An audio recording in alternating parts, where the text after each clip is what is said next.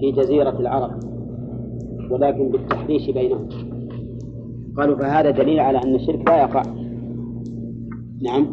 وجوابنا على ذلك أن نقول بالنسبة ليأس الشيطان ماذا نقول؟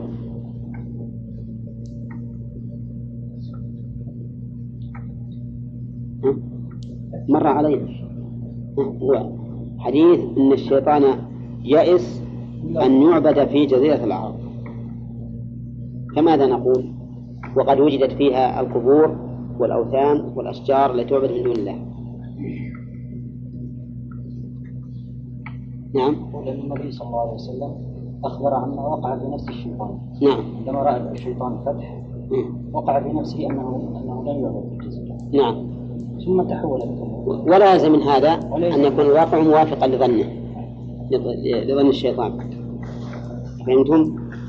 نقول أن الرسول عليه الصلاة والسلام أخبر أن الشيطان يئس لما رأى الفتح ودخول الناس في دين الله أفواجا، قال ما عاد يمكن يعبد الشيطان في جزيرة العرب، ولكن الواقع لا يلزم أن يكون موافقا لما ظنه الشيطان، بل إن الأمر وقع بخلافه. نعم. ما يوجد على هذا ما أنكر. إيه ما أنكر لأنه ما أعلم بما سيكون. ما الذي هو في سياق بيان الدور التحريش بين في سياق بيان التحريش؟ نعم. لا يتضمن الإقرار.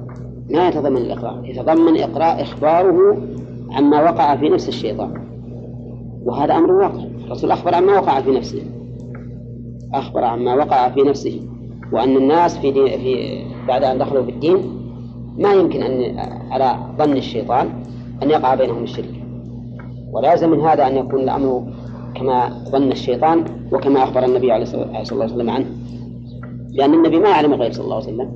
قد يقع الأمر على خلاف ما يتوقعون. نعم. بشكل كلي. ليش؟ بشكل عام يعني بشكل كلي. اي نعم. يعيش الشيطان من هذا. لا يعني في جزيرة العرب. اي نعم. أن يعبدون الناس كلهم في جزيرة العرب. لا مو بلازم. لأن يعبد هذا عام مطلق حتى ولو واحدا من الناس، ولكن الأمر وقع بخلاف ما ظن. لو قال أن يعبده الناس مثلا لكن يمكن أن ينزل على العموم، يعني أنه ما يمكن أن الشيطان يعني أيس أن الشياطين يعبدونه جميعا، لكن لما قال يعبد هذا مطلق. طيب الآن عرفنا إذا قال قائل لماذا أورد المؤلف هذه الترجمة؟ نقول لدحض حجة من يقول إن هذه الأمة لا تعبد الأصنام، وأن التقرب إلى أصحاب القبور ودعاء الأولياء لا يعتبر من عبادة الأوثان. قال وقول الله تعالى ألم تر إلى الذين أوتوا نصيبا من الكتاب يؤمنون بالجبت والطاغوت. ألم تر الاستفهام هنا للتقرير، والرؤية هنا بصرية بدليل أنها عديت بإلى، وإذا عديت بإلى صارت بمعنى النظر.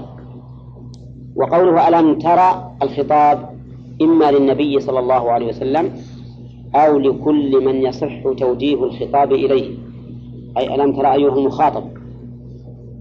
وقوله إلى الذين أوتوا نصيبا من الكتاب، أوتوا بمعنى أعطوا، ونصيبا من الكتاب أي المنزل.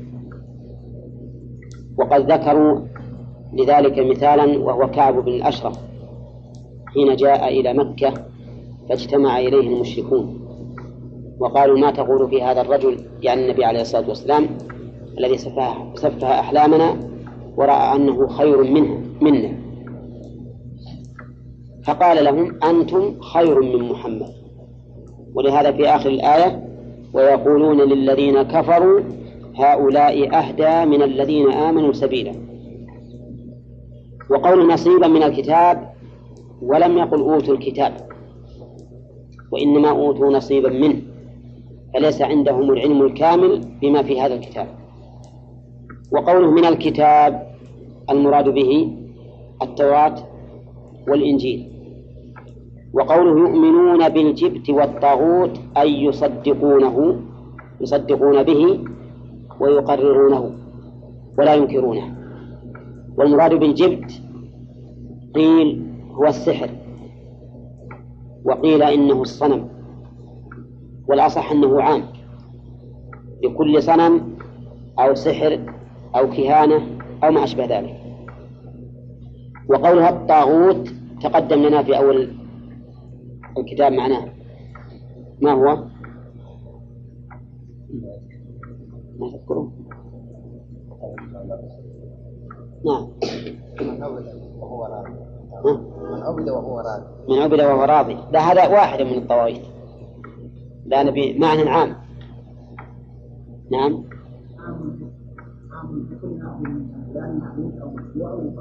أي كل ما تجاوز به العبد حده من معبود أو متبوع أو مطاع، ولهذا مأخوذ من الطغيان.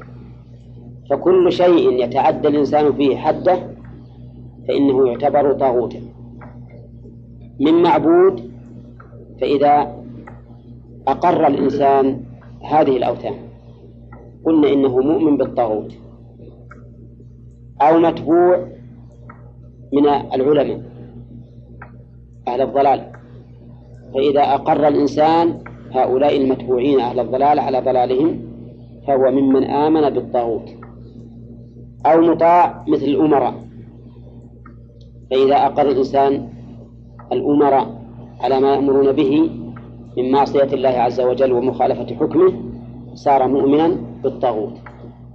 إذن فالطاغوت هو كل ما تجاوز به العبد حده من معبود أو متبوع أو مطاع. والجبت هو الصنم والسحر والكهانة وما أشبه ذلك. طيب،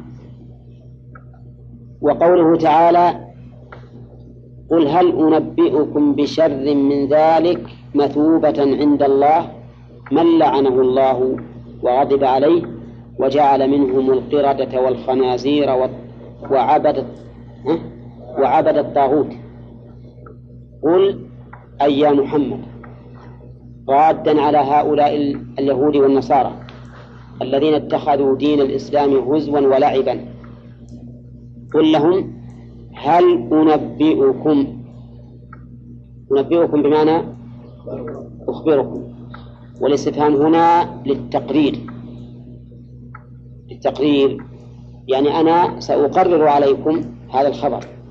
وقوله بشر من ذلك، شر هنا اسم تفضيل وأصلها أشر، لكنها حذفت الهمزة منها تخفيفا لكثرة الاستعمال، ومثلها كلمة خير، ومثلها كلمة الناس مخففة من الأناس، ومثلها كلمة الله مخففة من الإله. وقوله بشر من ذلك المشار إليه إيش؟ ما سبق قبل هذه الآية، ما سبق قبل هذه الآية مما عاد به أهل الكتاب المسلمين. وقوله مثوبة عند الله، مثوبة وش عرابة؟ تمييز لشر، لأن شر اسم تفضيل، فما بعده مما يبينه يعتبر تمييزا. ابن مالك يقول اسم بمعنى من مبين النكرة ينسب تمييزا بما قد فسره. فهنا شر في أي شيء فسره بقوله مثوبة، والمثوبة من ثاب يثوب إذا رجع، ويطلق على الجزاء، أي بشر من ذلك جزاء عند الله. وقوله عند الله أي في علمه سبحانه وتعالى، وفي جزائه عقوبة أو ثوابا في الخير. وقوله من لعنه الله، من اسم موصول خبر لمبتدأ محذوف، تقديره هو من لعنه الله، لأن الاستفهام انتهى عند قوله مثوبة عند الله. قل هل أنبئكم بشر من ذلك مثوبة عند الله؟ هذا الاستفهام. الجواب من لعنه الله. فعلى هذا يكون من اسما موصولا خبرا لمبتدأ محذوف، أي هو من لعنه الله. نعم. لا ما تكون، لأن الجواب مستقل عن السؤال. نعم. الإشارة بين الله والله. الإشارة. وين الإشارة؟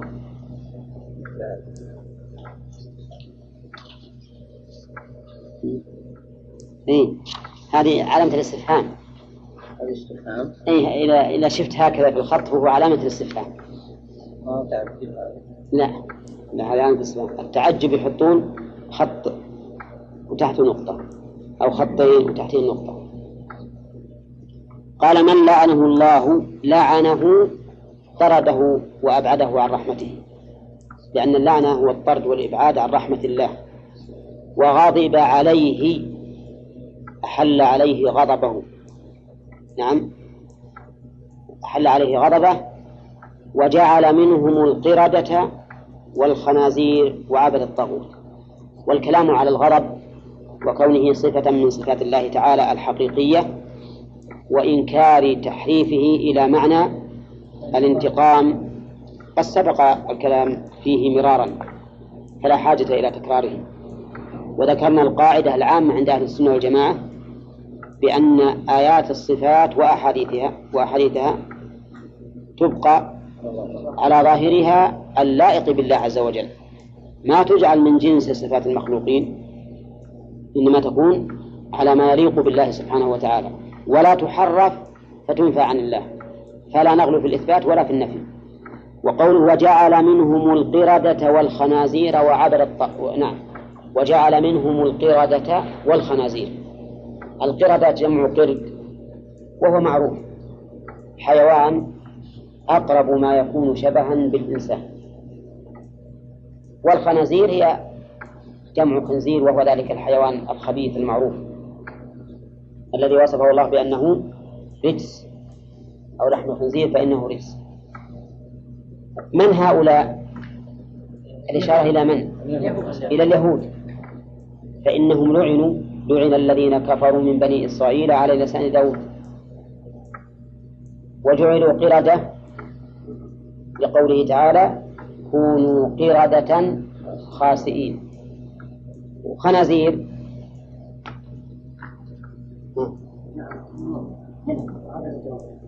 لا، هل نريد آية تدل على هذا؟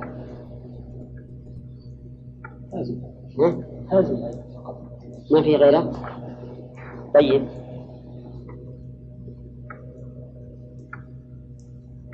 الآن ما أذكر، لكن ينبغي أنكم ترجعون إلى معجم المفهرس لآيات القرآن، يمكن يبين فيها آيات ثانية. طيب، وقوله غضب الله عليه وغضب الله عليه، في أي آية؟ في قوله غير المغضوب عليهم، فإنهم اليهود كما هو معروف، فإن الله غاضب عليهم. طيب، وقوله وعبد الطاغوت، فيها قراءتان، في عبد وفي الطاغوت. القراءة التي الآن معروفة في المصحف وعبد الطاغوت، على أنه فعل ماضي معطوف على قوله لعنه الله، معطوف على قوله لعنه الله، أي ومن عبد الطاغوت، من لعنه الله وغضب عليه وجعل منهم القردة والخنازير وعبد الطاغوت، يعني ومن عبد الطاغوت، فيكون معطوفا على صلة الموصول في من لعنه. وإنما لم يعد من مع طول الفصل، لأن هذا ينطبق على موصوف واحد، فلو أعيدت من وقيل ومن عبد الطاغوت لكان يتوهم أنهم جماعة آخرون، وهم جماعة واحدة، على هذه القراءة نقول عبد فعل ماضي والفاعل مستتر، نعم، جوازا تقديره هو قول يعود على من؟ على الضمير في قوله لعنه. تبالغ. وبهذا نعرف اختلاف الفاعل في صلة الموصول وما عطف عليه. هلكم معنا. الفاعل في صلة الموصول وما عطف عليه مختلف، لأن الفاعل في صلة الموصول من؟ الله، من لعنه الله. والفاعل في هذا المعطوف من؟ نعم، يعود على أله اللي هو المفعول، يعود على المفعول لا على الفاعل. واضح يا جماعة؟ طيب، نعم،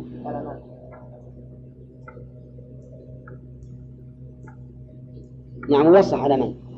نعم، يجوز على من. وقول القراءة الثانية وعبد وعبد تقرأ وعبد الطاغوت، ولكنها تكون بالكسر بالإضافة.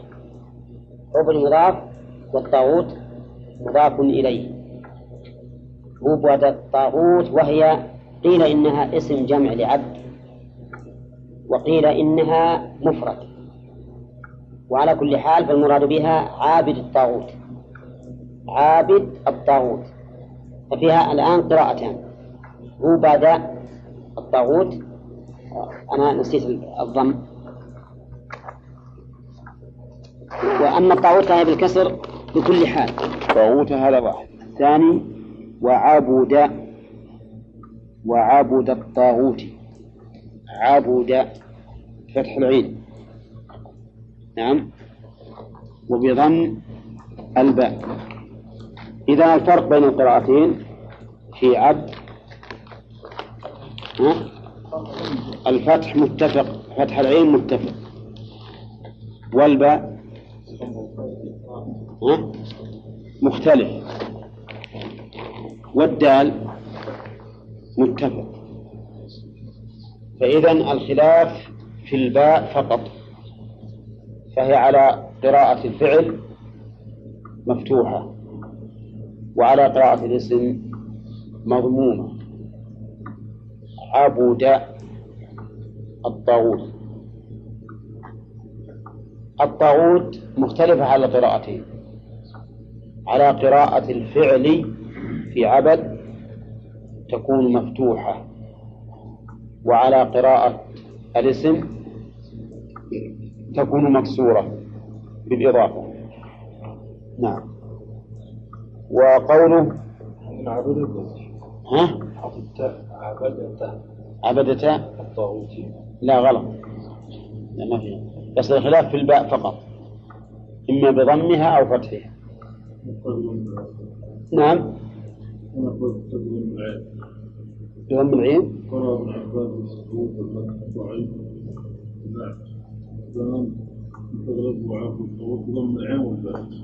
لا، هذه 170 هي فيها ذكر، فيها 24 قراءة بتركيب عبد مع الطاغوت بالتركيب، لكن أكثر الشعب السبعيات منها هي هذه، عبد الطاغوت أو عبد الطاغوت، هاتان سبعيتان، والباقيات قراءات شاذة مهم من السبع. طيب، الطاغوت قلنا إنه ما تجاوز به الإنسان حده من معبود أو متبوع أو مطاع، حتى طاعة الأمراء أو العلماء في تحليل ما حرم الله أو تحريم ما أحل الله تعتبر من عبادتهم. وقوله تعالى قال الذين غلبوا على أمرهم لنتخذن عليهم مسجدا، هذه الآية في سياق أصحاب الكهف. أصحاب الكهف قصتهم عجيبة، كما قال الله تعالى: أم حسبت أن أصحاب الكهف والرقيم كانوا من آياتنا عجبا وهم فتية آمنوا بالله وكانوا في بلاد الشرك فخرجوا من هذه البلاد إلى الله عز وجل فيسر الله لهم غارا دخلوا فيه وناموا نومة طويلة بلغت 300 سنين وازدادوا 9. 309 سنوات وهم نائمون لا يحتاجون إلى أكل ولا شرب ولا شيئا أبدا، لا يحتاجون شيئا أبدا. ومن حكمة الله أن الله تعالى يقلبهم ذات اليمين رحمه الله وذات الشمال لئلا يبقى الدم راسبا في أحد الجانبين حتى يكونوا دائما يتقلب فيهم الدم.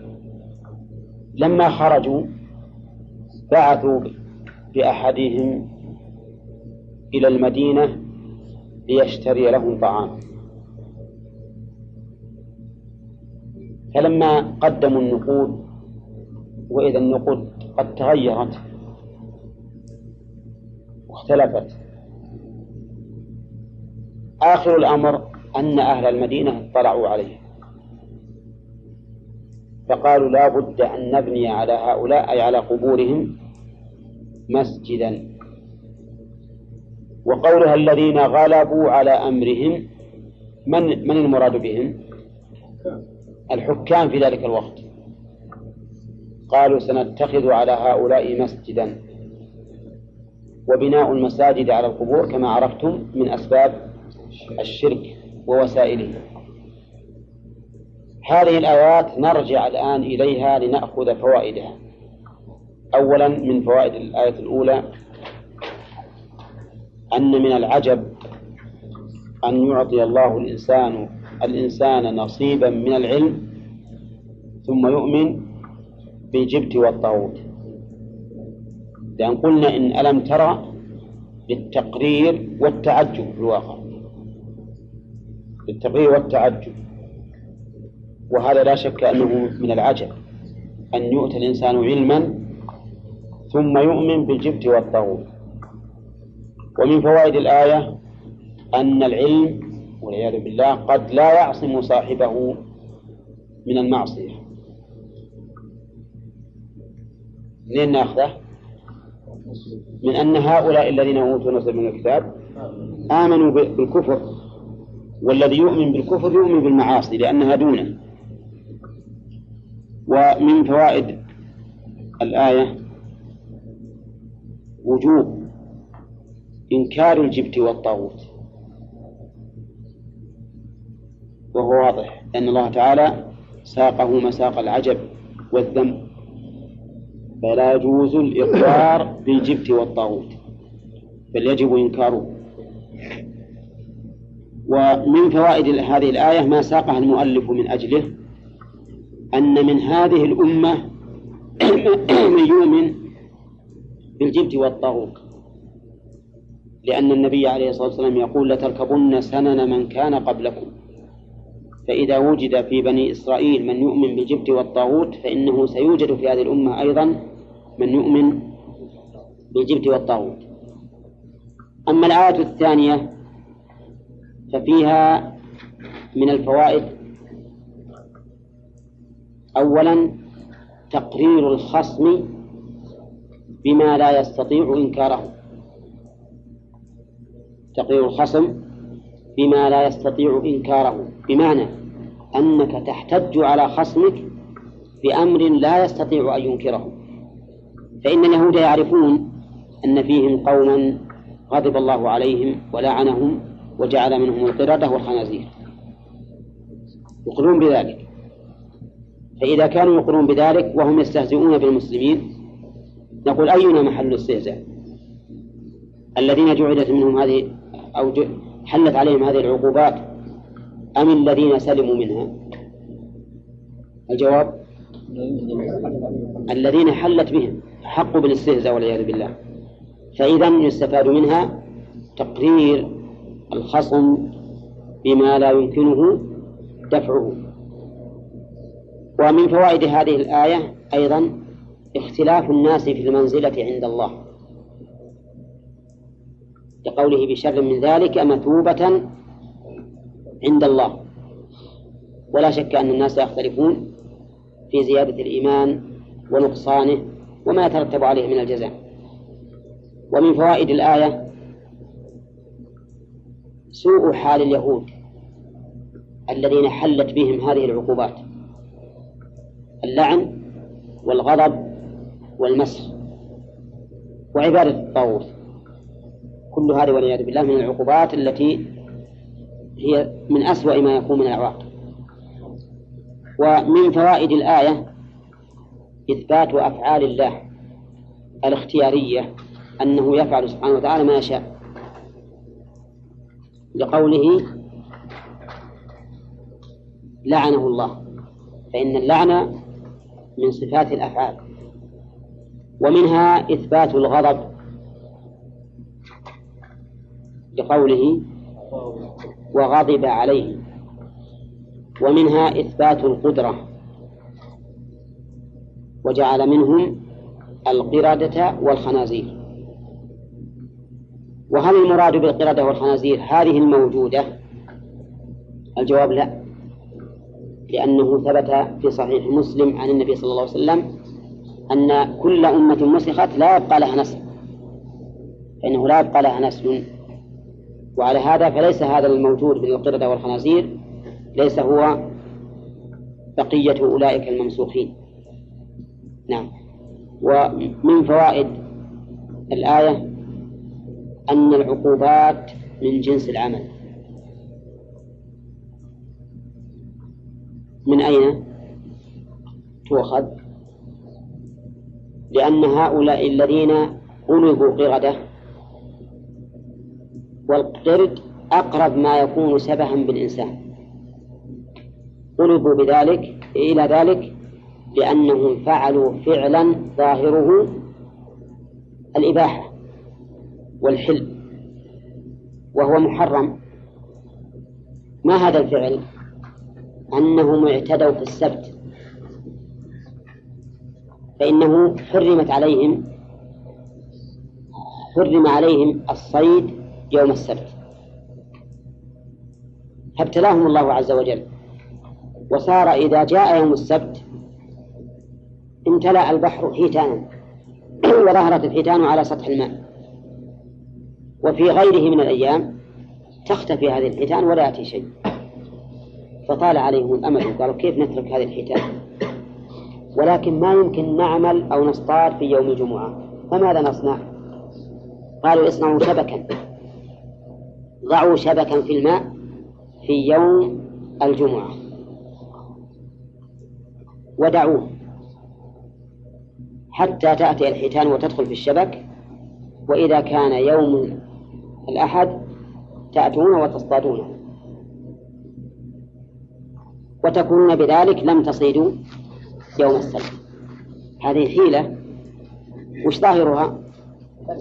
الحل، لكن معناها الوقوع في الإثم تماما، ولهذا قلبوا إلى حيوان يشبه الإنسان وليس بإنسان، كانوا قردة والعياذ بالله. قلنا لهم كونوا قردة خاسئين، وهو يفيد أن الجزاء من جنس العمل، ويدل عليه صراحة قوله تعالى فكلا أخذنا بذنبه. ومن فوائد الآية أن هؤلاء اليهود صاروا يعبدون الطاغوت، لقوله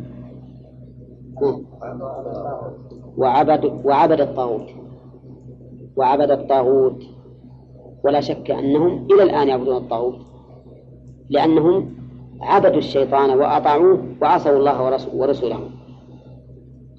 في الآية أيضا نكتة نحوية ما ذكرناها، وهي عليه ومنهم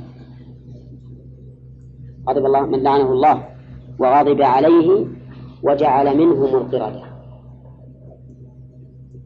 الضمير في لعنه ألها، وغضب عليه مفرد، ومنهم جمع، مع أن المرجع واحد وهو من؟ وش الجواب؟ أنه روعي في الإفراد اللفظ وروعي في الجمع المعنى، وذلك أن من الاسم الموصول صالحة للمفرد وغير المفرد. أولا قال ابن مالك ومن وما وأل يلا تساوي ما ذكر لما ذكر الأسماء الموصولة للمفرد والمثنى والجمع من مذكر ومؤنث، قال ومن وما وأل تساوي ما ذكر. إذن منهم عاد على من باعتبار المعنى، ولعنه وغضب عليه عاد إليها باعتبار اللفظ. نعم. ثم إنه قال من لعنه الله وغضب عليه وجعل منهم، ولم يقل وجعلهم قرابة. السبب لأن اللعن والغضب عام، والعقوبة بقلبهم إلى قردة وخنازير خاص ليس شاملا لكل بني إسرائيل. يستفاد من الآية الثالثة ما في ضمن سياق هذه الآية من القصة العجيبة في أصحاب الكهف، وما تضمنته من الآيات الدالة على كمال قدرة الله سبحانه وتعالى وحكمته. ومنها أن من أسباب بناء المساجد على القبور الغلو في أصحاب القبور، لأن الذين غلبوا على أمرهم قالوا نبني عليهم المساجد لأنهم صار عندهم محل الاحترام والإكرام فغلوا فيه. فأسباب بناء المساجد على القبور هي الغلو فيها. نستفيد منها أن الغلو في القبور وإن قل قد يؤدي إلى ما هو أكبر منه، ولهذا قال النبي عليه الصلاة والسلام حين بعث قال لا تدع قبرا مشرفا إلا سويته. كما إننا نضع لهذا القبر نصائر مشرفة كبيرة، ثم يأتي من بعدنا ويضعون أكبر تطور المسألة إلى وضع البناء. باب ما جاء أن بعض هذه الأمة يعبد الأوثان. أو أن بعض هذه الأمة يعني لا كل هذه الأمة، فإن كل هذه الأمة لا يمكن أن تعبد الأوثان، لقول النبي صلى الله عليه وسلم لا تزال طائفة من أمتي على الحق ظاهرين لا يضرهم من خذلهم ولا من خالفهم. وقوله تعبد وفي نسخة يعبد. فأما يعبد فهو باعتبار المضاف إليه أو المضاف مذكر. وأما تعبد فهو باعتبار المضاف إليه. قال ابن مالك في الألفية وربما أكسب ثان أولا تأنيثا إن كان لحذف موهلا، ومثلوا لذلك بقولهم قطعت بعض أصابعه. التأنيث هنا من أجل أصابعه لا من أجل بعض. وقول التعبد الأوثان، الأوثان جمع وثن وكل ما عبد من دون الله من شجر أو حجر أو صنم أو غير ذلك فإنه وثن. وقول التعبد الأوثان أي تتذلل لها بالعبادة، سواء كانت العبادة من باب الدعاء أو من باب العمل والتقرب، الركوع والسجود هذا من باب التقرب بالعمل، والدعاء من باب التعبد بالدعاء، والدعاء عبادة كما قال الله تعالى: وقال ربكم ادعوني أستجب لكم. فمن أتى إلى القبر وقال: يا فلان يا ولي الله أو يا نبي الله وما أشبه ذلك، أغثني أنقذني، فهذا شرك وعبادة. وكذلك من وقف خلف القبر فركع له أو سجد فإن ذلك أيضا عبادة. قال: وقول الله تعالى: ألم تر إلى الذين أوتوا نصيبا من الكتاب يؤمنون بالجبت والطاغوت. ألم تر، هذا الاستفهام للتقرير والتعجب، فإن الذين أوتوا نصيبا من الكتاب ينبغي أن يكونوا أبعد الناس عن الإيمان بالجبت والطاغوت. وقوله أوتوا نصيبا، النصيب الحظ، ومعنى أوتوا أي أعطوا. وقوله من الكتاب أي من المنزل، الكتاب المنزل، ولم يعطوا جميع الكتاب وإنما أوتوا نصيبا منه لأنهم حرموا بعضا بسبب معصيتهم. وقوله يؤمنون بالجبت والطاغوت،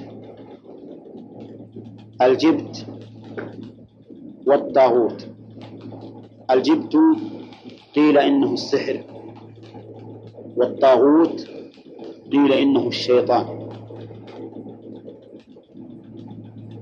ويحتمل أن يراد بالجبت كل ما لا خير فيه، وبالطاغوت كل ما تجاوز الإنسان به حده من معبود أو متبوع أو مطاع، فلا يختص بالشيطان.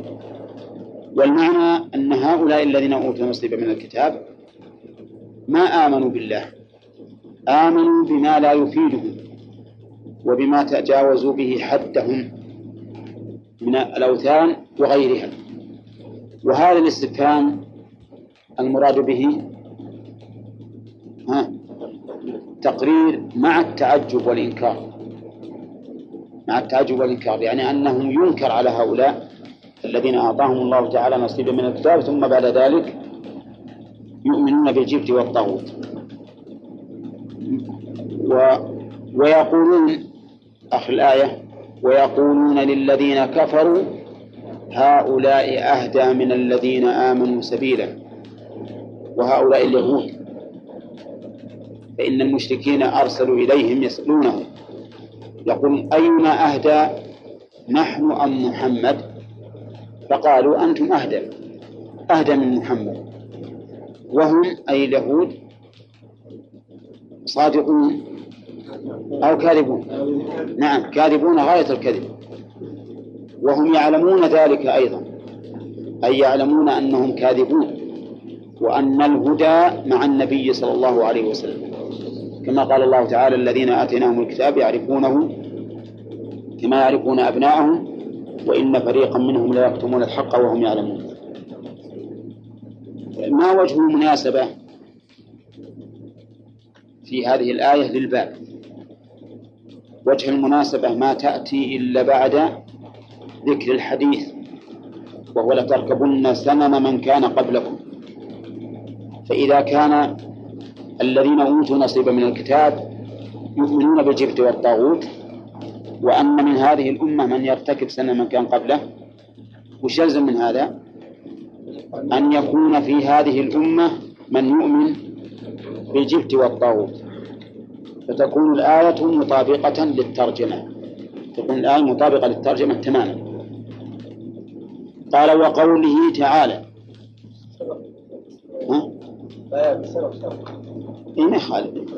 لا بأس إلى عادة ما فيها. وقوله تعالى: قل هل أنبئكم بشر من ذلك مثوبة عند الله. الاستفهام هنا للتشويق أو للتقرير، يعني هل أخبركم بشر من ذلك مثوبة عند الله. من ذلك المشار إليه من؟ المشار إليه ما كان عليه الرسول عليه الصلاة والسلام وأصحابه، فإن اليهود يزعمون أنهم هم الذين على الحق، وأن الرسول عليه الصلاة والسلام وأصحابه ليسوا على الحق، فقال الله تعالى: قل هل أنبئكم بشر من ذلك مثوبة. وقول مثوبة إعرابها تمييز لشر، لأن الشر اسم تفضيل، وما جاء مميزا لاسم التفضيل فإنه ينصب على التمييز. هل أشار إلى ذلك ابن مالك؟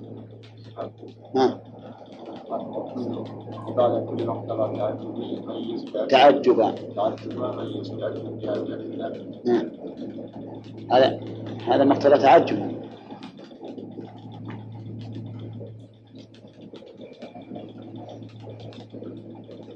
نعم.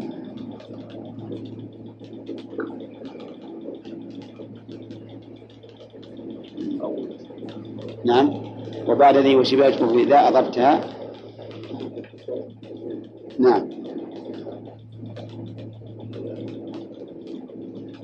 هو أشار إليها لكن أنا نسيتها الحقيقة. أشار إلى ذلك بأن ما جاء بعد أفعل التفضيل نعم فإنه يكون منصوبا على التمييز. وقول مثوبة، المثوبة معناه المآل والعاقبة. من لعنه الله هؤلاء هم شر مثوبة، من لعنه الله وغضب عليه وجعل منهم القردة والخنازير وعبد الطاغوت والعياذ بالله. وهؤلاء من؟ اليهود. هذا الوصف ينطبق على اليهود، وإذن اليهود شر مثوبة عند الله من المؤمنين. والشاهد من هذا قوله: وعبد الطاغوت. فإذا كان في اليهود من عبد الطاغوت، وهذه الأمة ستركب سنن من كان قبلها، لازم من ذلك أن يوجد في هذه الأمة من يعبد الطاغوت. قال: وقوله تعالى: قال الذين غلبوا على أمرهم لنتخذن عليهم مسجدا. الجملة هنا لنتخذن مؤكدة بالقسم واللام ونون التوكيد. وغلبوا على أمرهم أي الذين لهم السلطة عليهم، وهم الأمراء والرؤساء. والقصة هنا أو الآية في قصة من؟ أصحاب الكهف. قالوا لنتخذن عليهم مسجدا أي على قبورهم. وهذه الأمة سوف تتخذ على القبور مساجد كما اتخذ من كان قبلها، بدليل الحديث الآتي حديث أبي سعيد. وعن أبي سعيد رضي الله عنه أن النبي صلى الله عليه وسلم أن رسول الله صلى الله عليه وسلم قال: لتتبعن سنن من كان قبله. لتتبعن، اللام موطأة للقسم والنون للتوكيد، فالكلام إذا مؤكد بثلاثة مؤكدات: القسم المقدر والله لتركبون لتتبعون، والثاني اللام، والثالث النون. وقوله سنن فيها روايتان: سنن وسنن. أما سنن فإنها بضم السين جمع سنة وهي الطريقة، وأما سنن بالفتح فهي مفرد وليست جمعا، وهي بمعنى الطريق، هي بمعنى الطريق. وفعل تأتي مفردة كثيرا، مثل فنن جمعها أفنان، وسبب جمعها أسباب. فسنن هنا بمعنى طريق مفرد. وقول من كان قبلكم، منين؟ من الأمم، نركب سنن من كان قبلنا. وقوله عليه الصلاة والسلام: لتركبن، الخطاب للمفرد ولا الجماعة؟ للجمع. ما قال لتركبن، لو قال لتركبن صار لمفرد، وما قال لتركبن ضم ما قبل النون فهو لجماعة. وهذا هو الفرق بين نون التوكيد التي اتصلت بضمير الجمع أو بالمفرد. وقول لتركبن سننا، لا تتبعن ليس على ظاهره، بل هو عام مخصوص، لأننا لو أخذنا بظاهره لكانت هذه الأمة كلها تتبع سنة من كان قبلها، ولكننا نقول إنه عام مخصوص، لأن في هذه الأمة من لا يتبع. وقد يقال إن الحديث على عمومه، وأنه لا يلزم أن نتبع الأمم السابقة في جميع سننها وطرقها، بل من هذه الأمة من يتبعها في شيء، ومن الأمة من يتبعها، وبعض الأمة يتبعها في شيء آخر. وحينئذ لا يقتضي أن تكون الأمة تخرج من الإسلام، وهذا أولى، هذا أولى من أن نقول إنه عام مخصوص، وأن نبقي على عمومه ونقول هذه الأمة كلها بمجموعها تتبع سنة من كان قبلها، لكن منهم من يأخذ بكذا، ومنهم من يأخذ بكذا، ومنهم من يأخذ بكذا. نعم. ومن المعلوم أن من طرق من كان قبلنا من لا يخرج من الملة، فإن بعض الطرق لا يخرج من الملة، مثل أكل السحت، أكل الربا، الحسد، البغي، الكذب، كل من سنة من كان قبلنا، ومع ذلك منهم ما لا يخرج من الملة. عبادة الأوثان من سنن من كان قبلنا، وهو مخرج من الأوثان. وقوله سنن من كان قبلكم على لفظ الجمع، السنن هي الطرائق، وهي متنوعة، منها ما هو اعتداء في حق الخالق، ومنها ما هو اعتداء في حق المخلوق، كلها يجمعه هذا، اعتداء في حق الخالق أو في حق المخلوق. لنستعرض معكم شيئا من هذه السنن. عبادة القبور والصالحين موجودة في الأمم السابقين، موجودة. وقالوا لا تذرن آلهتكم ولا تذرن ودا ولا سواعا إلى آخره. وجدت في هذه الأمة؟ نعم، وجدت في هذه الأمة. طيب، الغلو في الصالحين موجود في السابقين ووجد في هذه الأمة. دعاء غير الله موجود في السابقين ووجد في هذه الأمة. بناء المساجد على القبور موجود في السابقين ووجد في هذه الأمة. وصف الله تعالى بالنقائص والعيوب موجود في السابقين ووجد في هذه الأمة. اليهود قالوا يد الله مغلولة والعياذ بالله. نعم. وقالوا إن الله فقير، وقالوا إن الله تعب من خلق السماوات والأرض، ووجد في هذه الأمة من قال بذلك أو أشد منه. وجد في هذه الأمة من وصفوه بالنقائص، وجد في هذه الأمة من قالوا ليس له يد، ووجد في هذه الأمة من قالوا إنه لا يستطيع أن يفعل ما يريد، فلم يستوي على العرش ولم ينزل ولا ينزل إلى السماء الدنيا ولا يتكلم. وجد من ينتسب إلى هذه الأمة إلى الملة الإسلامية ويقول بذلك. بل وجد في هذه الأمة من يقول إنه لا داخل العالم ولا خارج العالم ولا متصل بالعالم ولا بائن عن العالم. أين يكون؟ لا شيء، يكون عدما. وجد في هذه الأمة من ينتسب إلى إلى إلى الإسلام. نعم، قال شيخ الإسلام: وهذا قول الأشاعرة. شوف الآن الأشعرية التي بدأت الآن مع الأسف تنتشر في أوساطنا، هذا مذهبه، أن الله سبحانه وتعالى ليس داخل العالم ولا خارجه ولا متصل ولا بائن عن العالم، ولا تجوز الإشارة الحسية إليه، ولا يفعل ولا يرضى ولا يغضب ولا يحب إلى آخره. نعم، تعالى الله عن قوله. الحاصل أنه في مثل ما وصف الله سبحانه وتعالى بالعيوب عند الأمم السابقين، وصف أيضا في من ينتسب إلى هذه الأمة. طيب، نأتي إلى أكل السحت.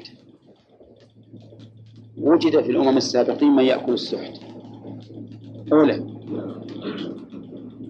ووجد في هذه الأمة من يأكل السحت. ما أكثر من يأكل الرشوة من هذه الأمة، أليس كذلك؟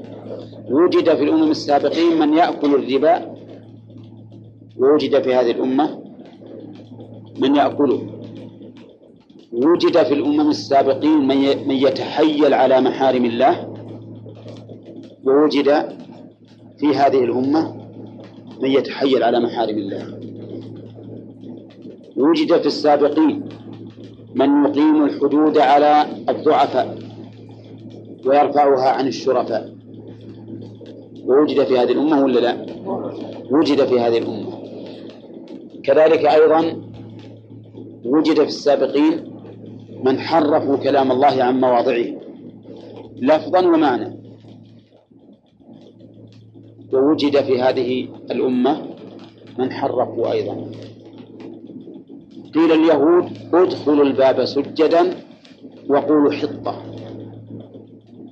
ماذا صنعوا؟ دخلوا على قفياتهم، على قفة، وقالوا حنطة. ما قالوا حطة، ما قالوا احتط عنا ذنوبنا، قالوا لا عطنا ناكل، والعياذ بالله، قالوا حنطة. وجد في هذه الأمة من فعل كذلك.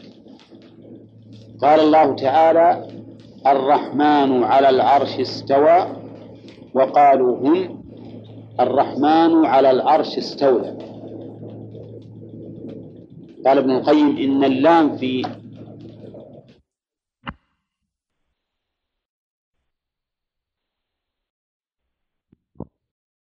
أحكامه أيضا، فيقول إن الله أحل كذا وحرم كذا، والله تعالى لم يحله ولم يحرمه. وجد في الأمم السابقين من اتخذوا أحبارهم ورهبانهم أربابا من دون الله، ووجد في هذه الأمة وين اللي وجد في هذه الأمة؟ اتخذوا علماء. هنا وجد. تقول لبعض الناس: قال النبي عليه الصلاة والسلام كذا وكذا، ويقول: لكن قال العالم الفلاني كذا وكذا. فإذا تأملت كلام النبي عليه الصلاة والسلام وجدته مطابقا للواقع. لتتبعن سنن من كان قبلكم. ولكن يبقى النظر: هل هذا الحديث للتحذير أو هذا الحديث للإقرار؟ لا شك أنه للتحذير، والنبي عليه الصلاة والسلام ما أخبرنا من أجل أن نقول أننا بنحسد، أننا بنأكل الربا، نحن بنعتدي على الخلق، لأن الرسول عليه الصلاة والسلام قال هكذا. نبي نصدق الرسول صلى الله عليه وسلم، لو قال هكذا إنسان ماذا نقول له؟ نعم، وش نقول له يا جماعة؟ نقول هذا لا شك أنه للتحذير، ولهذا قال اليهود والنصارى، قال: فمن؟ ثم نقول لهم إن الرسول أيضا أخبر بأشياء ستقع، ومع ذلك أخبر، هل هي حرام بنص القرآن، أخبر بأن الإنسان يقصي أباه ويدني صديقه، وهذا جائز في القرآن ولا لا؟ لا. وبأن الإنسان يكرم زوجته ويعق أمه، وهذا ليس بجائز بنص القرآن، هو الأمهات وتقطيع الأرحام، لكن هذا القصد منه إيش؟ التحذير من هذا العمل، التحذير من هذا العمل.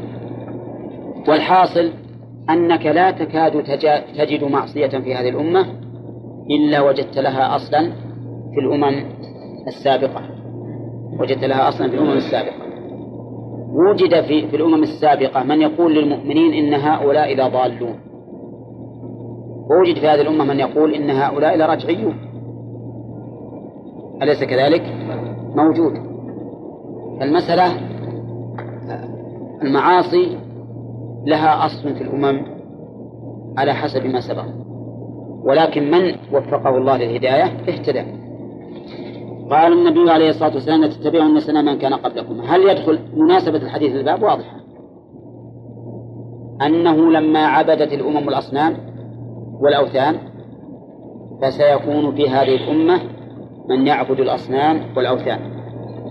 وقوله حذو القذة بالقذة، حذو بمعنى محاذية، وهي منصوبة على الحال، الحال من فاعل تتبعون، يعني حال كونكم محاذين لهم. حذو القذة بالقذة. ما هي القذة؟ القذة هي ريشة السهم. السهام له ريش لا بد أن تكون متساوية تماما، إذا لم تكن متساوية صار الرمي به مختلا، فلا بد أن تكون ريشه متساوية. وأنا ما عندي معرفة تامة للسهام لأنها ما هي موجودة فنعرف ما هي الريشة التي توضع، لكن هم يقولون لا بد أن تكون متساوية الريشتان وإلا اختل الرمي به.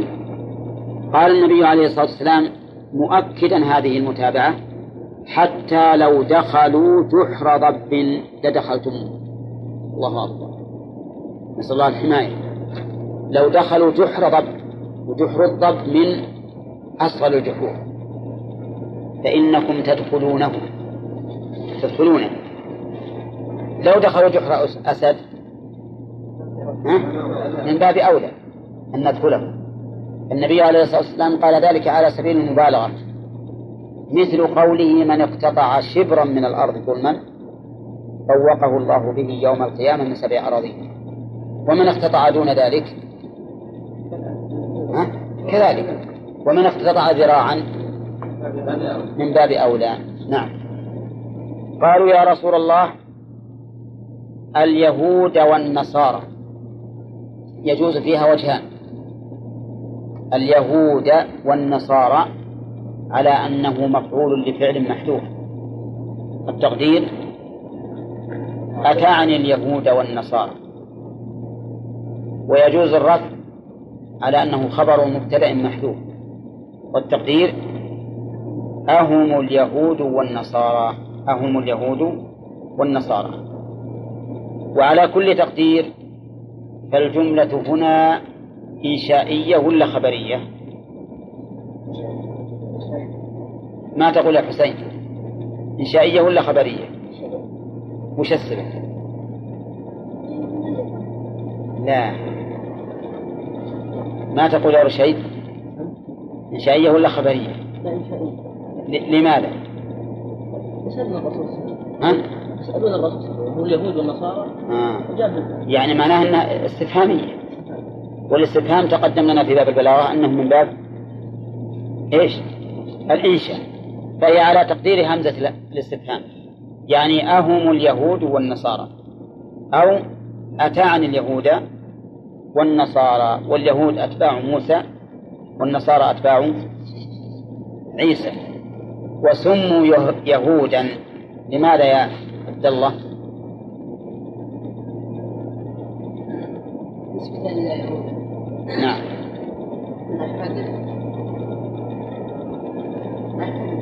إسحاق. طيب، أو هذا بمعنى رجع، لأنهم هادوا إلى الله ورجعوا إليه بالتوبة من عبادة العجل.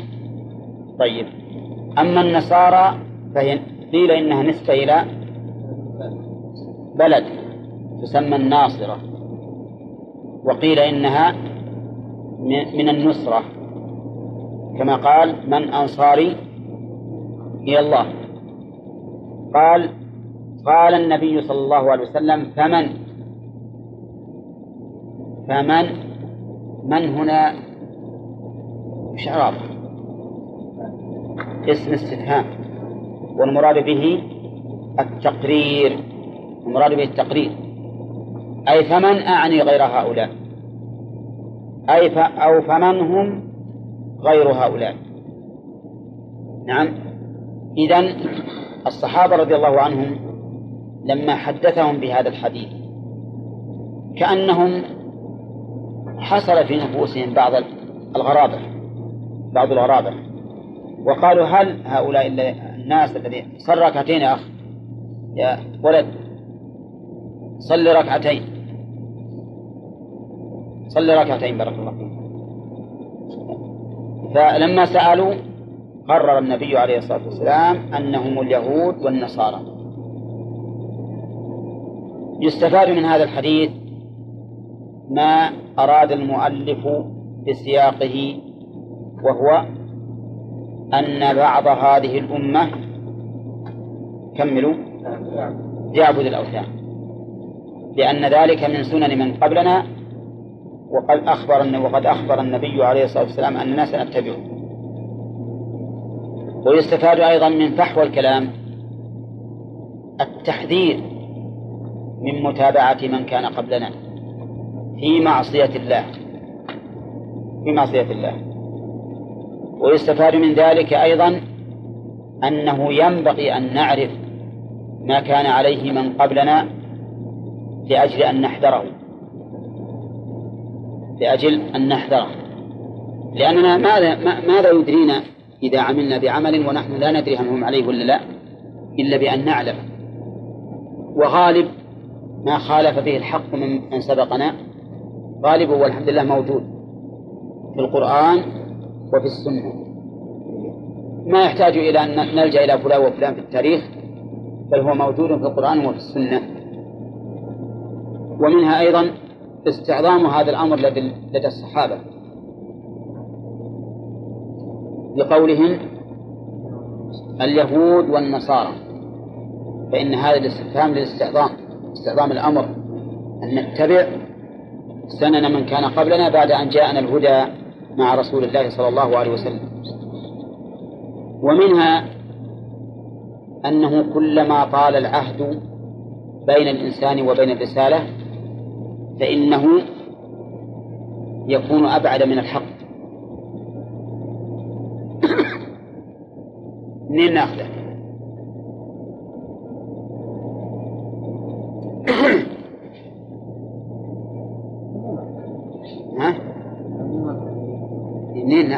بشيء بين. كلما طال أمد الرسالة بين الإنسان وبين زمن الرسالة كان أقرب إلى المعاصي والفسوق. يكره اليهود أولا قبل النصارى. لا. قولوا لا تتبعون. نعم. لأنه أخبر عن المستقبل ولم ينفع الحاضر. وغيره. ذكر اليهود والنصارى على لأن قبل البحث بعضهم تبع اليهود والنصارى لأن الرسالة قالت من خصال من قبلنا أنه لما طال عليهم الأمد قست قلوبهم. قال الله تعالى: ألم يأن للذين آمنوا أن تخشع قلوبهم لذكر الله وما نزل من الحق ولا يكونوا كالذين أوتوا كتابا من قبل فطال عليهم الأمد فقست قلوبهم. إذا كان طول الأمد في من قبلنا سببا لقسوة القلوب فإنه سيكون كذلك سببا لنا. ويشهد لهذا الحديث أو لهذا المعنى ما صح في البخاري من حديث أنس رضي الله عنه أنه قال: سمعت النبي صلى الله عليه وسلم يقول: لا يأتي على الناس زمان إلا وما بعده شر منه حتى تلقوا ربكم حتى تلقوا ربكم. ومن تتبع أحوال هذه الأمة وجد أن الأمر كذلك. ولكن يجب أن نعرف يا أخواننا الفرق في الحكم بين الجملة والأفراد، فإنه لا يعني أن الزمن المتأخر لا يكون فيه أحد أبدا خيرا من أهل الزمن الذي قبله، ولكن الكلام على الجملة، الكلام على الجملة. وهذه مسألة ينبغي أن نتنبه لها، وأن حديث أنس رضي الله عنه حديث صحيح سندا ومتنا، المتن ليس في الشذوذ والسند في البخاري، ولكنه لا نقيس الحكم بالأفراد. ولذلك يوجد في أتباع التابعين من هو خير من كثير من التابعين. فلا تيأس، لا تقول إذن ما يمكن أن يوجد في زماننا هذا من يكون مثل من سبقه، لأننا نقول مثل هذا الحديث، نقول إن مثل هذا الحديث يعنى به أي شيء الجملة. وإذا شئتم أيضا أن يتضح الأمر فانظروا إلى جنس الرجال وجنس النساء، أيهما خير؟ جنس الرجال، وللرجال عليهن درجة. لكن هل معنى ذلك أنه لا يوجد في النساء امرأة تكون خيرا من بعض الرجال؟ هل معنى ذلك أنه ما يوجد امرأة تكون خير من بعض الرجال؟ لا، بل يوجد في بعض النساء من هو خير من كثير من الرجال. فيجب علينا أن نعرف الفرق بين الجملة والأفراد. نعم. هذا البدع وهذه قديمة. نعم. يمكن جاء من بعدهم أفضل. لكن إذا أخذنا باعتبار مجموع القرن كله وجدنا أن ما بعدهم شر منه، ترى باعتبار القرن كله، لا باعتبار الأفراد ولا باعتبار مكان دون مكان. أيضا قد يكون مثلا في بعض الجهات يرتفع الناس من حسن إلى أحسن، كما لو نشأ فيهم علماء. نعم. ونفع الله بهم، فإنهم يكونوا أحسن ممن سبقهم. لكن الكلام على الجملة، جملة القرن، الصحابة. نعم، جملة الصحابة ما حد يساويهم في مسألة الصحبة، ولهذا إحنا مثلنا في أتباع التابعين وفي التابعين. لا يسوي إلى أفراد الصحابة، لا أفراد الصحابة، حتى أفراد الصحابة ما يمكن أحد يساويهم في الصحبة أبدا، مهما بلغ من الفضل من التابعين فإنه لن يدرك الصحبة. نعم. قال ولمسلم عن ثوبان رضي الله عنه أن رسول الله صلى الله عليه وسلم قال: إن الله زوالي الأرض فرأيت مشارقها ومغاربها. زوالي الأرض فرأيت، زوى بمعنى إيش؟ جمع وضم، جمع له الأرض وضمها. فرأيت مشارقها ومغاربها، رأيته بعيني ولا بعلمي؟ بعلمية ولا عينية؟ رؤية عينية. رأيت مشارق الأرض ومغاربها، وليس ذلك على الله بعزيز، فإن الله تعالى على كل شيء قدير. أن يزوي الأرض ويجمعها حتى يشاهد النبي صلى الله عليه وسلم ما سيبلغ ملك أمته منها. وهل المراد هنا بالزوي أن الأرض زويت وجمعت، أو أن الرسول عليه الصلاة والسلام قوي نظره حتى رأى البعيد؟ أيهما أقرب إلى ظاهر اللفظ؟ الأقرب الأول، أن الأرض هي التي حصل فيها التغير، وليس بصر النبي صلى الله عليه وسلم. وقال بعض العلماء إن المراد بصر النبي عليه الصلاة والسلام، أن الله تعالى أعطاه قوة حتى أبصر مشارق الأرض ومغاربها، ولكن الأول هو ظاهر اللفظ. ونحن إذا أردنا أن نقرب هذا الأمر نجد أن صورة الكرة الأرضية الآن، صورة الكرة الأرضية مجموعة الصورة تشاهد الإنسان إيش؟ مشارق الأرض ومغاربها. والله تعالى على كل شيء قدير، أن يجمع الله له الأرض حتى تكون صغيرة يدركها في مشارقها ومغاربها. فإذا قال قائل هذا في الحقيقة إن حمل على الواقع فليس بموافق للواقع، لأنه لو حصرت الأرض بحيث تكون مدركة لبصر النبي صلى الله عليه وسلم المجرد أين يذهب الناس؟ الأرض فيها بحار، فيها جبال عظيمة، وفيها صحاري واسعة، وفيها آدميون، وفيها غير آدميين، ولا لا؟ كيف تصغر؟ نقول نحن في هذه الأمور الغيبية لا يجوز لنا أن نورد إيش؟ كيف ولما. نقول إن الله زواها وهو على كل شيء قدير، زواها حتى رآها النبي صلى الله عليه وسلم. والأمور الغيبية التي لا ندركها لا يجوز أن نورد عليها كيف، لأن قوة الله عز وجل أعظم من قوتنا، وأعظم من أن نحيط بها. ولهذا أخبرنا رسول الله صلى الله عليه وسلم أن الشيطان يجري من ابن آدم مجرى الدم. هل يجوز أن نقول كيف يجري مجرى الدم؟ شلون يجري؟ أخبرنا الرسول عليه الصلاة والسلام أن الشيطان يجري من ابن آدم مجرى الدم. كيف يجري مجرى الدم؟ والله أعلم. هذه المسائل التي ما يمكن أن ندركها يجب علينا التسليم المحض لها. ولهذا نقول نحن في باب الأسماء والصفات ظاهرية أو كالظاهرية في باب الأحكام، يعني ما نأخذ إلا إيش؟ بالظاهر.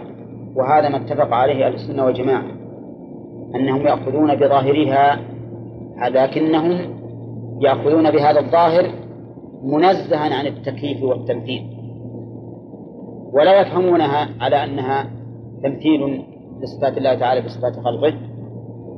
فإذ يقول زوالي الأرض فرأيت مشارقها ومغاربها، يعني أماكن الشرق منها وأماكن الغرب. وإن أمتي سيبلغ ملكها ما زوي لي منها. إن أمتي أي الأمم؟ يعني أي، ما المراد بالأمة هنا؟ الإجابة ولا الدعوة؟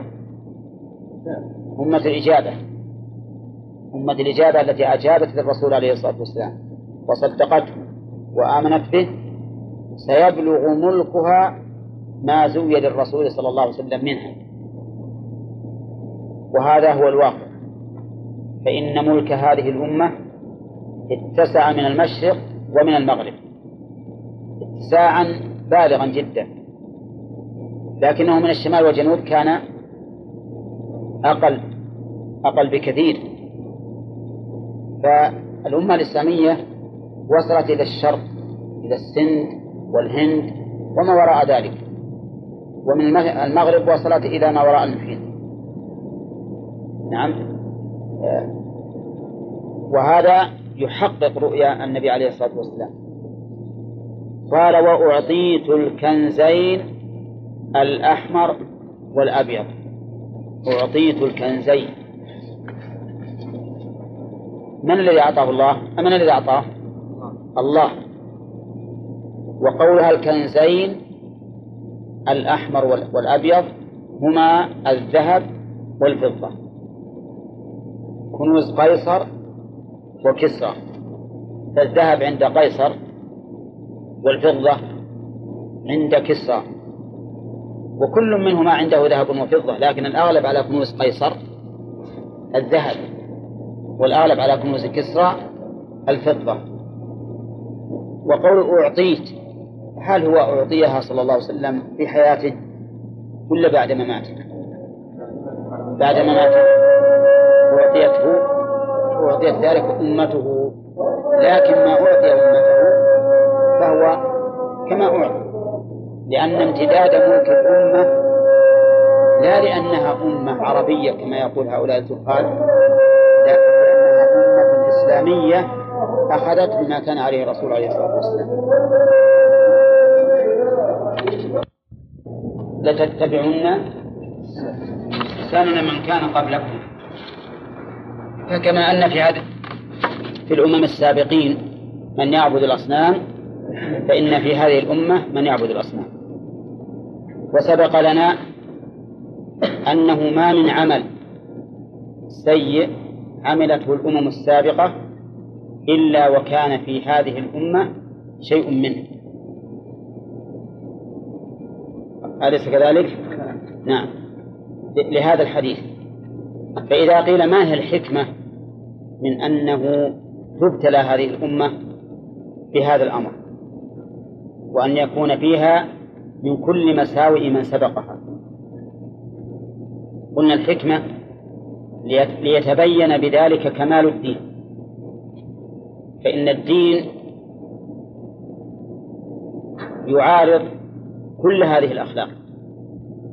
هذه الأخلاق، فإذا كان يعارضها دل هذا على أن كل نقص في الأمم السابقة فإن هذه الشريعة جاءت بتكميله. كيف ذلك؟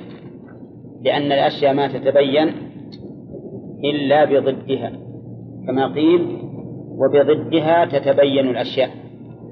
وهذه النكتة يجب أن يحافظ عليه المرء، وجوابها ما ذكرناه. السؤال الآن ما هي الحكمة في أن هذه الأمة تبتلى بمساوئ من قبلها؟ فيكون فيها ما هو في جميع الأمة، في مجموع الأمة من يعمل هذه المساوئ.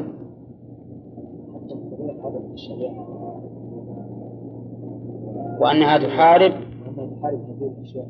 كل الأخلاق المنكرة والأعمال السيئة من جميع الأمم. نعم، لأن بضدها تتبين الأشياء، فإن الشريعة جاءت في مقابل ذلك في الكمال والتمام. وسبق لنا أن الصحابة رضي الله عنهم سألوا النبي عليه الصلاة والسلام سؤال تعجب: من الأمم؟ فقال لما أسألوه هل هم اليهود والنصارى؟ قال فمن. وسبق لنا في حديث ثوبان أن الله سبحانه وتعالى زوى للنبي عليه الصلاة والسلام الأرض فرأى مشارقها ومغاربها، وقلنا إن في هذا الزوي أو في هذا الزي، يقول الزي ولا الزوي؟ طيب ما تقولون في طوى؟ في زواء، زي. هذا القياس أنه قال زي. وشوى شيئا ولا شويا؟ شويا هذه لغة العامة، قال شيئا. نعم، طيب إذن نقول في هذا الزي آية من آيات الله وآية من آيات النبي صلى الله عليه وسلم. نعم، وسبق هل هذا الزي حقيقي بمعنى أن الأرض جمعت، أو هذا على سبيل التصوير، أو أن الرسول عليه الصلاة والسلام زيد في نظره وبصره حتى أبصر جميع مشارق الأرض ومغاربها؟ فقلنا الأقرب أن الزي للأرض، وليس معناه أن بصر الرسول عليه الصلاة والسلام امتد. نعم، ونحن نقول بهذا ولا نقول كيف وكيف، لأن هذا من أمور الغيب. وقوله سبق أيضا أن هذه الأمة سيبلغ ملكها ما زوي للرسول صلى الله عليه وسلم، والمعنى أنها ستسيطر على ما زوي للنبي صلى الله عليه وسلم من ذلك. وسبق لنا أيضا أنه أعطي الكنزين الأحمر والأبيض. الأحمر كنز من؟ والأبيض نعم. قال نبدأ الآن بالدرس الجديد. وإني سألت ربي لأمتي ألا يهلكها بسنة بعام. هذا مما سأله النبي عليه الصلاة والسلام ربه ألا يهلك الأمة بسنة بعامة، هكذا في الأصل. وفي رواية في بعض النسخ ألا يهلكها بسنة عامة، والسنة بمعنى الجدب والقحط، والجدب والقحط يهلك ويدمر. قال النبي عليه الصلاة والسلام اللهم اجعلها عليهم سنين كسني يوسف. وقال تعالى ولقد أخذنا آل فرعون بالسنين. فقوله بسنة أي بجدب وقحط، وعامة أي عموما تعمه. هذه دعوة. وألا يسلط عليهم عدوا من سوى أنفسهم فيستبيح بيضتهم. لا يسلط عليهم عدوا، والعدو ضد الولي وهو المعادي المبغض الحاقد، وعدو المسلمين هم الكفار، ولهذا قال من سوى أنفسهم. نعم، فيستبيح بيضتهم. إيش معنى يستبيح؟ أي يستحل. والبيضة ما يجعل على الرأس وقاية من السهام، والمراد يظهر عليهم ويغلبهم، يظهر عليهم ويغلبهم. وإن ربي قال يا محمد إذا قضيت قضاء فإنه لا يرد. إني إذا قضيت يا محمد إني إذا قضيت قضاء فإنه لا يرد. قوله تعالى إني إذا قضيت قضاء فإنه لا يرد. اعلم أن قضاء الله نوعان: قضاء شرعي وقضاء كوني. فالقضاء الشرعي قد يرد، قد يرد. من يرده؟ الكفار، يرده الكفار ولا يقبلونه. والقضاء الكوني لا يرد، القضاء الكوني لا يرد ولا بد أن ينفذ. وكلا القضاءين قضاء بالحق، وقد جمعهما قوله تعالى والله يقضي بالحق. يقضي بالحق. مثال القضاء الشرعي قوله تعالى وقضى ربك ألا تعبدوا إلا إياه.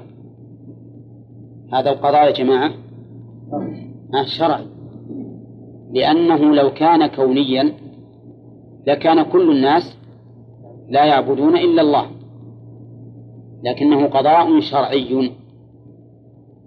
وقوله تعالى وقضينا إلى بني إسرائيل في الكتاب لتفسدن في الأرض مرتين ولتعلن علوا كبيرا. هذا قضاء كوني، لأن الله لا يقضي شرعا بالفساد لكنه يقضي به كونا، وإن كان يكرهه سبحانه وتعالى، فإن الله لا يحب الفساد ولا المفسدين. وعلى هذا فقوله تعالى هنا في الحديث القدسي إذا قضيت قضاء فإنه لا يرد، المراد الكوني، ما حد يستطيع أن يرده مهما كان من الكفر والفسوق والفجور، فإنه لا يستطيع أن يرد قضاء الله. ولهذا تجدون قضاء الله نافذا على أكبر الناس عتوا واستكبارا. نفذ على فرعون وأغرق الماء الذي كان يفتخر به، ونفذ على طواغيت بني آدم فأهلكهم الله ودمرهم.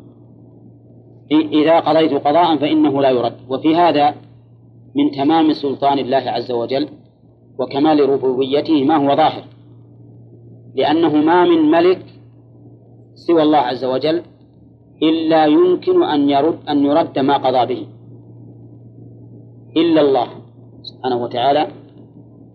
لماذا؟ لكمال سلطانه وتمام ربوبيته سبحانه وتعالى. واعلم أن قضاء الله كمشيئته مقرون بالحكمة، فهو لا يقضي قضاء إلا والحكمة تقتضيه، كما لا يشاء شيئا إلا والحكمة تقتضيه. وتدبر قول الله تعالى: وما تشاءون إلا أن يشاء الله إن الله كان عليما حكيما. يتبين لك أنه لا يشاء شيئا إلا عن علم وحكمة سبحانه وتعالى، ليس لمجرد المشيئة، خلافا لمن أنكر حكمة الله من الجهمية وغيره، وقالوا إن الله لا حكمة له وإنما يفعل الأشياء لمجرد مشيئة، فجعلوا على زعمهم جعلوا المخلوقين أكمل تصرف من الله، لأن كل عاقل يا أحمد وش اللي قبله؟ الله سبحانه وتعالى أكمل.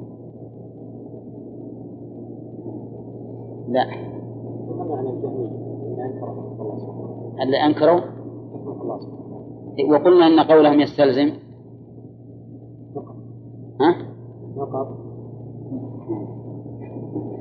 يستلزم أن من المخلوقين من هو أكمل تصرفا من الله عز وجل، لأن كل عاقل من المخلوقين ما يتصرف إلا بحكمة، ولهذا الذي يتصرف بسفة ما لا يصنع به يحشر عليه. ولا تؤتوا السفهاء أموالكم التي جعل الله لكم قياما. فنحن نقول إن الله جل وعلا لا يفعل شيئا ولا يحكم بشيء إلا لحكمة، ولكن هل يلزم من الحكمة أن نحيط بها علما؟ لا، لأننا أقصر من أن نحيط علما بكل حكم الله عز وجل. صحيح أن بعض الأشياء نعرف حكمتها، ولكن كثيرا من الأشياء لا نعرفها، تعجز العقول عن إدراكها. قال: إذا قضيت قضاء فإنه لا يرد. نعم، كل حكمة أن نحيط بها لا، ما نحيط بكل الحكم، لكن نعرفها ومنها ما لا نعرفه إطلاقا. ولا ما قلت أن نحيط بكل الحكم، لكن ما شك أن نحيط بكل الحكم. صحيح، يعني إذا بعضها ندرك إن هذا الحكمة منه، ولكن ليس معنى ذلك أنما أدركناه من الحكمة فهو كل الحكم. قد يكون هناك حكم أخرى ما ندري عنها أيضا، لكن إن حسب ما يبدو لنا من بعض الأشياء. وقوله: إني إذا قضيت قضاء فإنه لا يرد،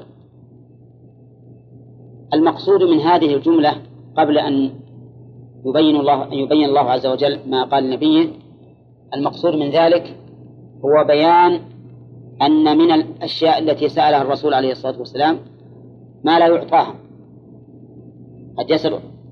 قد يسأل النبي عليه الصلاة والسلام شيئا ولا يعطى إياه. لماذا؟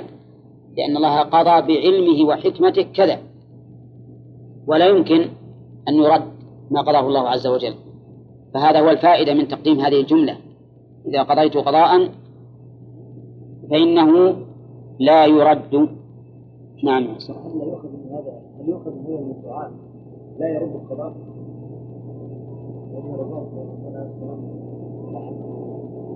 لا، ما يؤخذ منه. قد يكون الدعاء سببا للقضاء، يعني قد يتوقف القضاء على دعائك، بل إن كل القضاء أو أكثر القضاء له أسباب.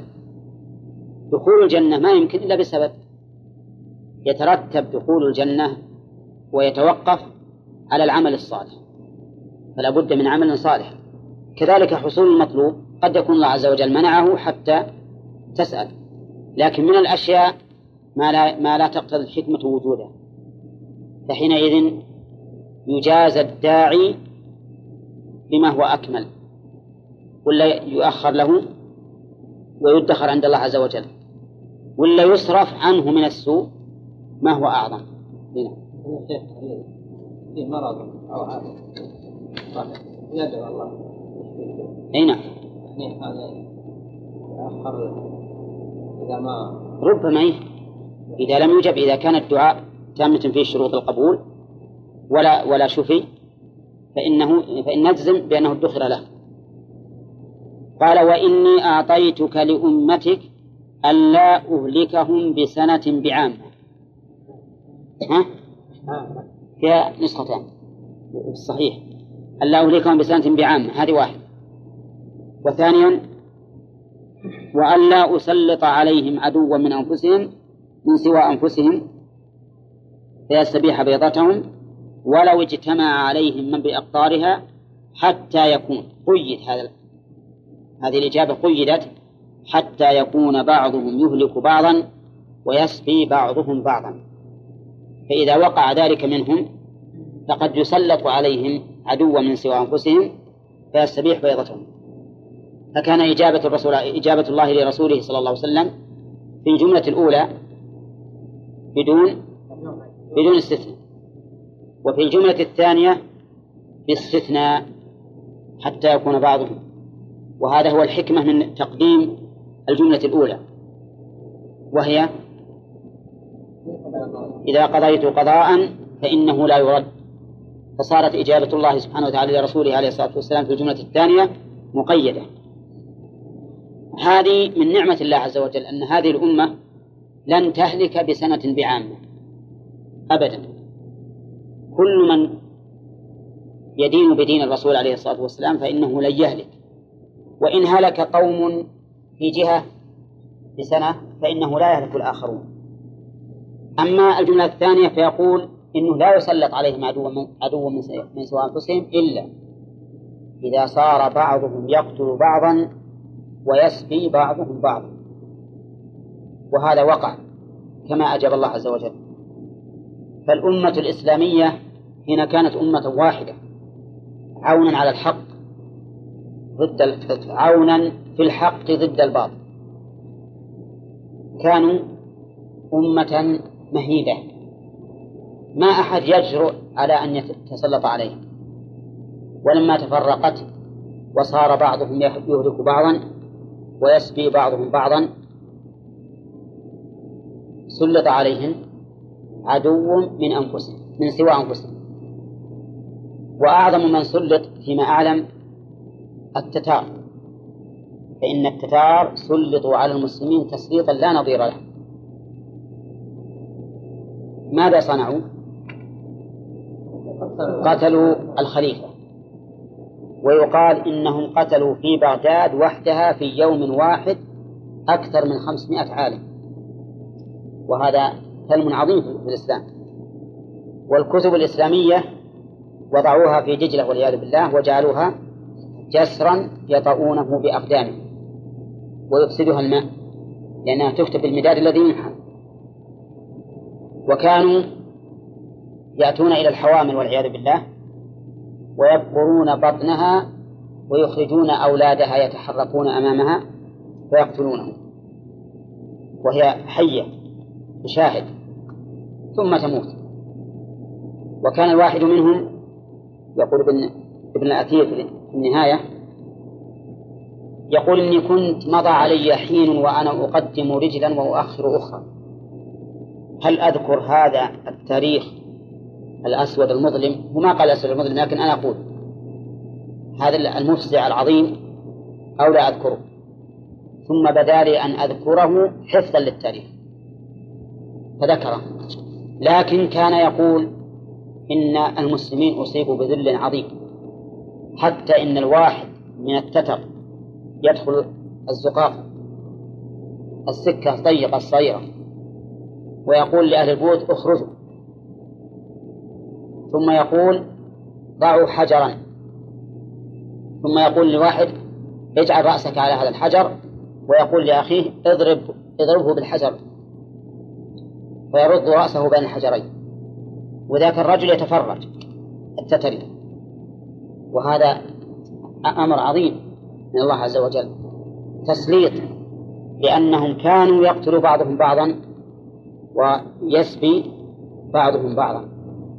وفي هذا دليل على تحريم القتال بين المسلمين وإهلاك بعضهم بعضا وسبي بعضهم بعضا، وأنه يجب أن يكونوا أمة واحدة حتى تبقى هيبتهم بين الناس وتخشاهم الأمم. طيب إذن ما هو الشاهد في هذا الحديث الترجمة؟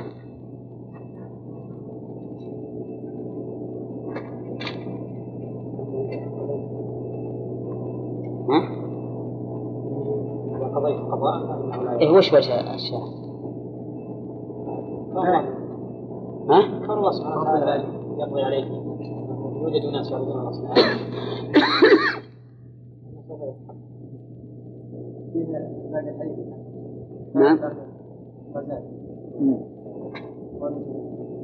وروى البرقاني في صحيحه وزاد: وإنما أخاف على أمتي الأئمة المضلين.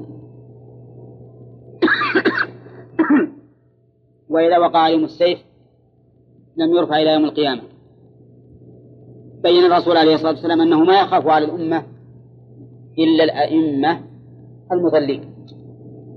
الأئمة جمع إمام، والإمام قد يكون إماما في الخير وقد يكون إماما في الشر. قال الله تعالى عن آل فرعون: وجعلناهم أئمة يدعون إلى النار ويوم القيامة لا ينصرون. وقال تعالى في أئمة الخير: وجعلناهم أئمة يهدون بأمرنا لما صبروا وكانوا بآياتنا يوقنون. وفي هذا الحديث من النوع الأول والثاني. الأول الأئمة المضلين الذين يوقعون الناس في الضلال. وصدق نبينا صلى الله عليه وسلم: إن هذا أعظم ما يخاف على الأمة، أن يوجد أئمة مضلون. وهذا الذي أضل الناس، الأئمة المضلون والعياذ بالله، يكون رجلا إماما فيتبع، كرؤساء الجهمية والمعتزلة وغيرهم ممن كانوا أئمة لكنهم يضلون الناس والعياذ بالله. فحصل تفرق الأمة بسبب هؤلاء الأئمة، أئمة الشر والفساد، نسأل الله العافية. وقوله عليه الصلاة والسلام: الأئمة المضلين، يراد به أئمة الذين يقودون الناس بالشر، والأئمة الذين يقودون الناس بالقهر والسلطان، فيشمل الحكام الفاسدين. فالعلماء